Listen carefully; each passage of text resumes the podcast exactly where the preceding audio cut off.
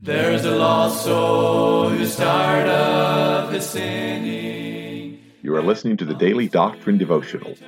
This is a daily podcast designed to teach and preach Bible doctrine each weekday throughout the year.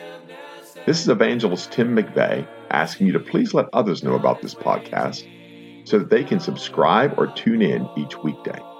At the end of the podcast, we will provide you with subscription information as well as contact information for our ministry. Thank you for listening, and we pray that the Lord will help each of us as we study and preach the Word of God. And the saints all with gladness are singing the glorious song of the redeemed, song of the redeemed. Thank you for tuning in once again to the podcast. This is Evangelist Tim McVeigh bringing our Tuesday edition of the podcast. And we have been in the book of Job, and we've been uh, going through the book of Job, but not verse by verse necessarily, but really, I guess, thought by thought, mostly verse by verse, and just trying to understand more about Job. One of the things that we have clearly defined so far, I believe, I hope it's clear to you, is that Job indeed was a great prophet of God. And Job would prophesy. He would speak of the goodness of God.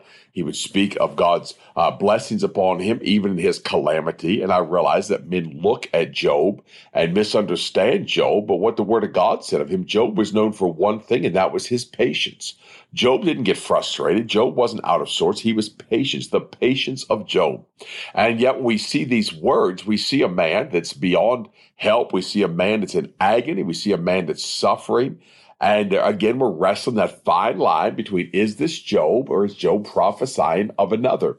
We've identified with truth that line up with Psalms, line up with other prophecies, line up with the New Testament, and we see the sufferings of Christ. And the one thing we must understand that Jesus Christ went and got the keys of death and of hell. He went and he took and preached to the prisoner. He said, captivity captive. What does that mean? He took those in captivity, those in death, those in Abraham's bosom, those in uh, with the thief. He told the thief on the cross, "This day thou shalt be with me in paradise." It's all the same place, and it's where the dead were. And that's where the dead were, awaiting the resurrection. And he went and preached to them and then set them captive to himself. He said, captivity captive. That's why Paul wrote in Ephesians 4 in that chapter that he, uh, he was a prisoner of Jesus Christ, been made captive in Jesus Christ. That's what Jesus Christ did when he went and preached to the prisoner.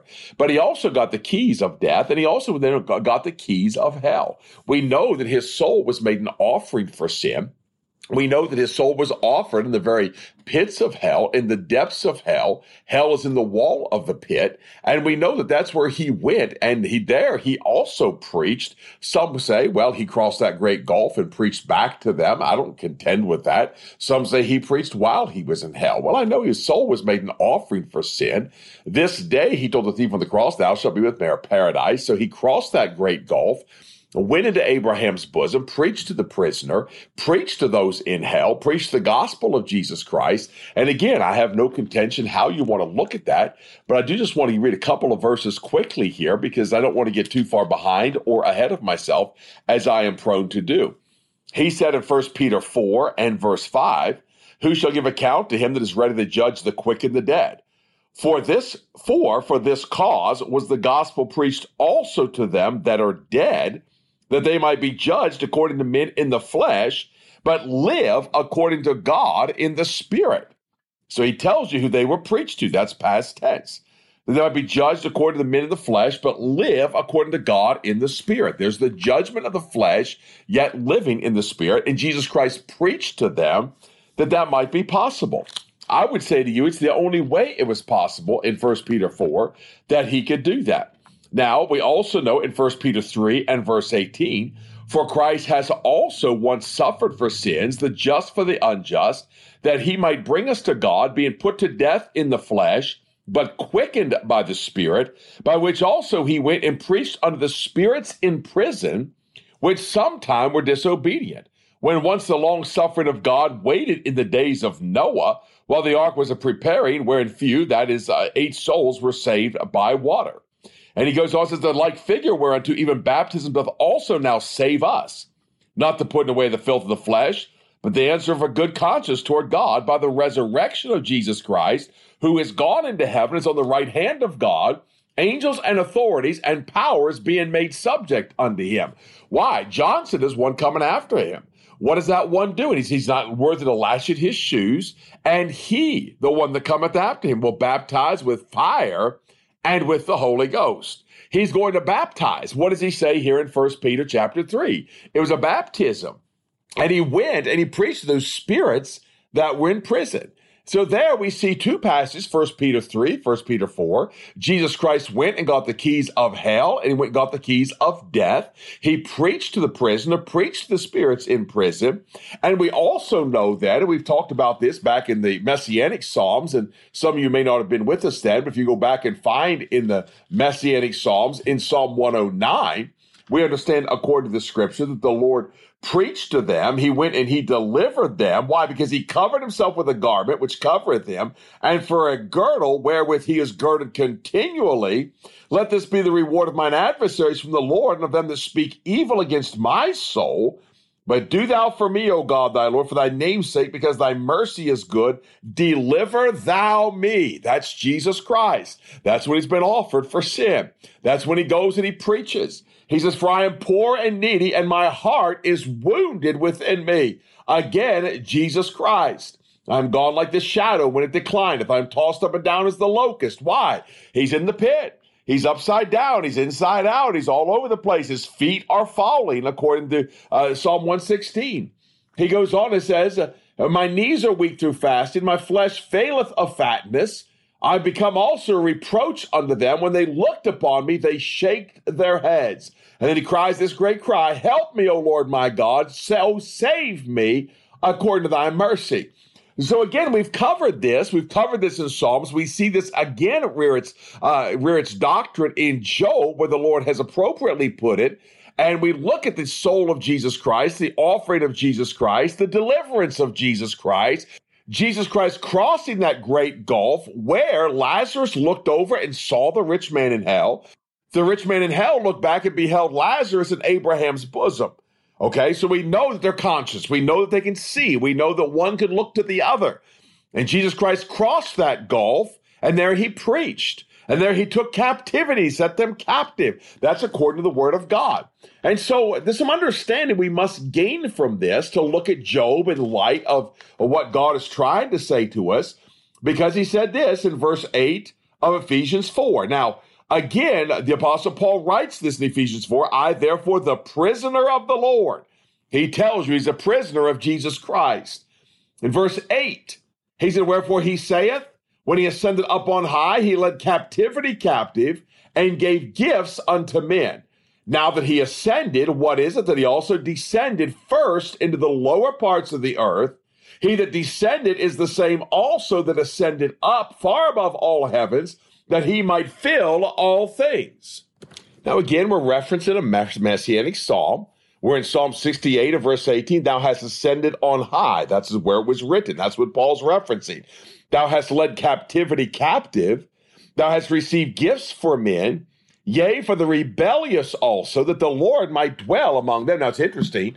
The Apostle Paul said, Give gifts to men. The psalmist said, Receive gifts for men. What is that gift? Well, the grace of God that hath appeared to all men, teaching us to as ungodliness and worldly lust, we should live soberly, righteously, and godly in this present world. There's no greater gift that God has given. For by grace are you saved through faith, and not of yourselves. It is the gift of God. Thank God for the faith of Jesus Christ. That not of yourselves, it is the gift of God, not of works, lest any man should boast. For we are his workmanship created in Christ Jesus unto all good works. And so we know Jesus Christ went and preached. We know he got the keys of hell and of death.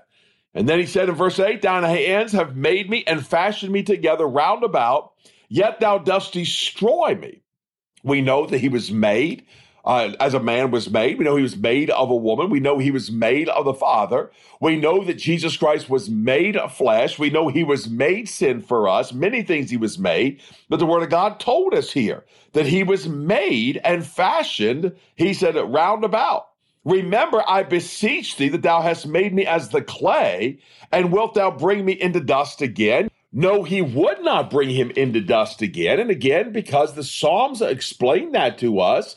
And, then Peter expounded that to us. But that's Psalm 27 too. When the wicked, even mine enemies, my foes, came upon me to eat up my flesh, they stumbled and fell. Why? They could not destroy the Holy One of God. They could not corrupt the body of Jesus Christ, that Holy One.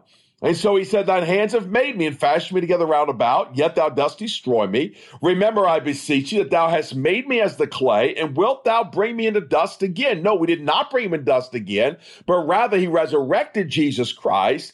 He said, Hast thou not poured me out as milk and curdled me like cheese? That's what he did with the Son of God. Curdled him like cheese, poured him out as milk, poured out that gall upon the ground. He poured out his soul as that offering for sin. He was poured out in every way possible. He emptied himself. And I love what the old songwriter said emptied himself of all but love and bled and died for Adam's helpless race. Glory to God.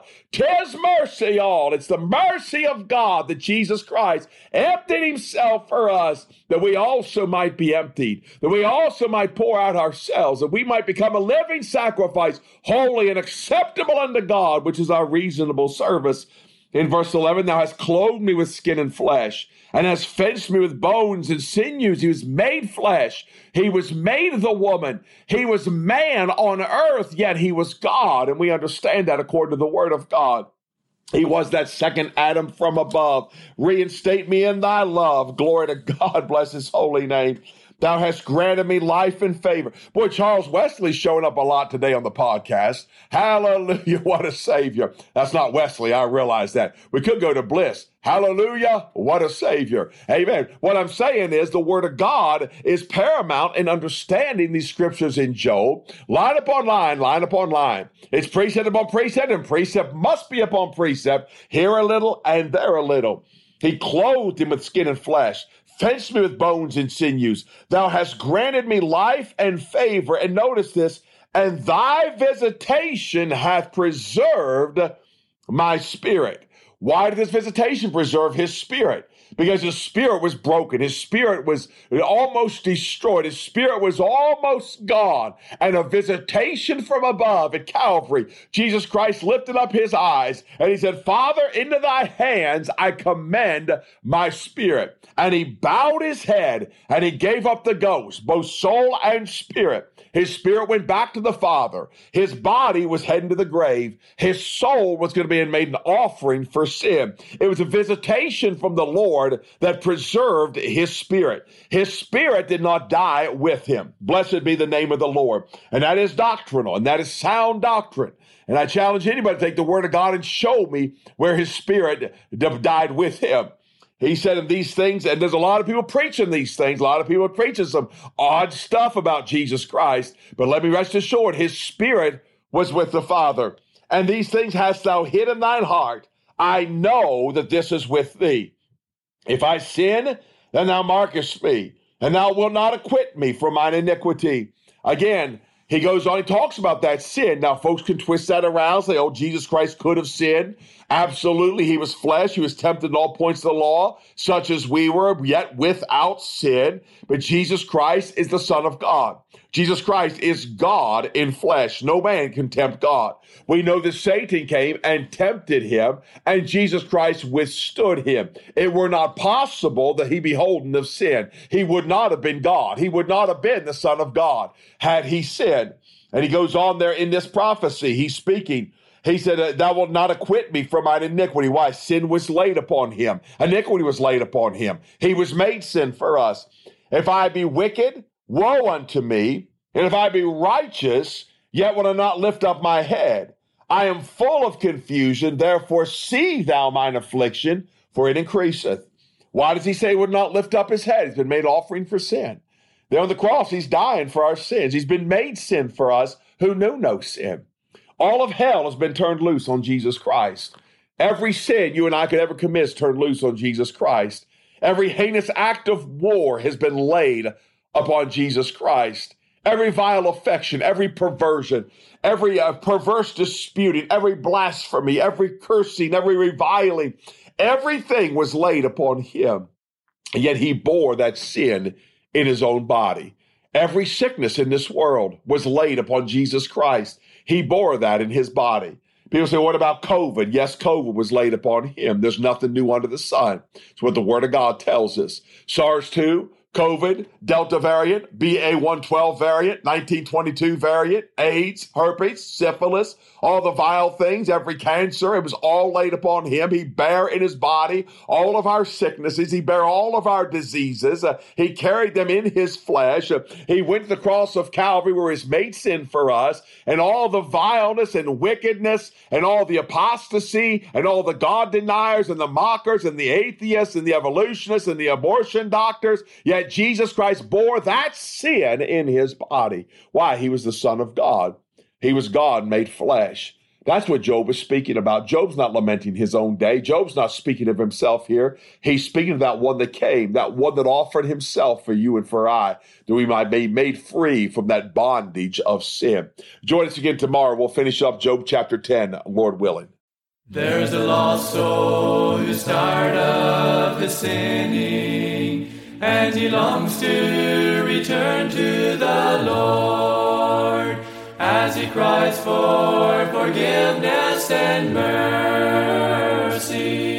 God is waiting. You have been listening to the Daily Doctrine Podcast with evangelist Tim McVeigh. For correspondence, please contact us through our website andsomeevangelists.com and use the contact form to connect with us.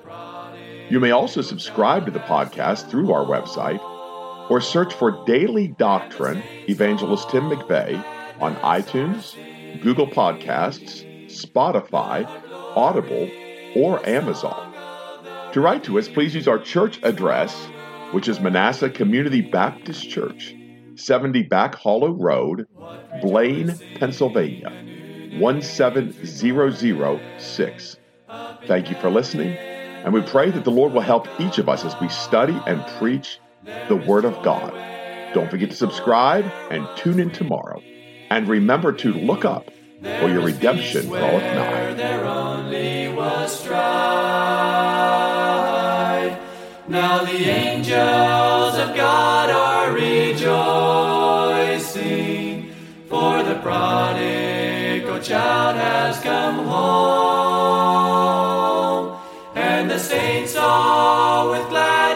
gladness are singing.